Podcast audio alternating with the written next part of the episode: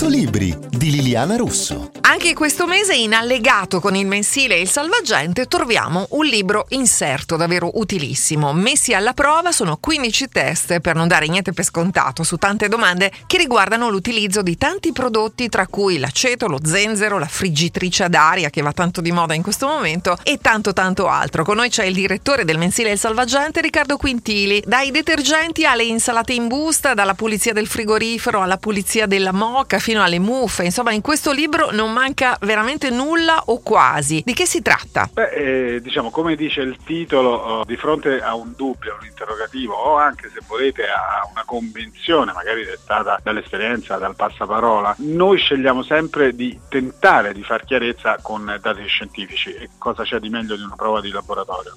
Questo diciamo, è il filo conduttore di questo libro che per l'appunto caso per caso cerca di, di, dare delle risposte ma dandole, ripeto, con delle prove, con delle prove dirette per capire per esempio se in cucina conviene utilizzare per la pulizia l'aceto piuttosto che il sale piuttosto che il bicarbonato o invece se la friggitrice ad aria è davvero più leggera come pensiamo un po' tutti visto diciamo, il boom di acquisti. Ecco, di fronte a queste domande qui noi abbiamo scelto le prove di laboratorio e non sempre danno risposte in linea con quello che ci attendevamo. Non mancano nemmeno gli alimenti come la pizza, lo yogurt, il sushi che piace così tanto. Avete analizzato anche questo? Assolutamente sì, anche il miele per esempio, e cercando di capire uh, anche qui diciamo, se è davvero meglio il miele italiano di quello straniero, anche in questo caso facendolo con delle prove, facendo chiarezza con delle prove, otteniamo dei risultati che, eh, che sono poi delle basi da cui partire nella cucina casalinga, nella scelta degli alimenti,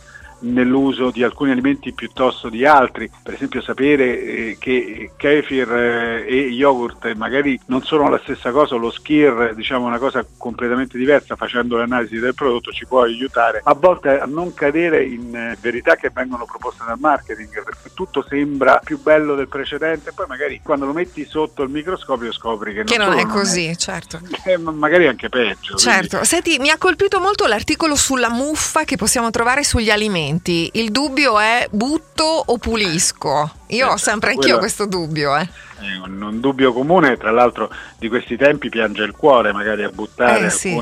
alcuni alimenti e in alcuni casi non c'è bisogno di farlo perché per alcuni alimenti si può semplicemente eliminare una parte dell'alimento e continuare a mangiare tranquillamente il resto. È ovviamente il caso del formaggio, di fronte al quale, di fronte a una muffa, ci chiediamo subito, ok, e adesso butto tutto il parmigiano con quello che costa? No, e poi effettivamente si può non buttare.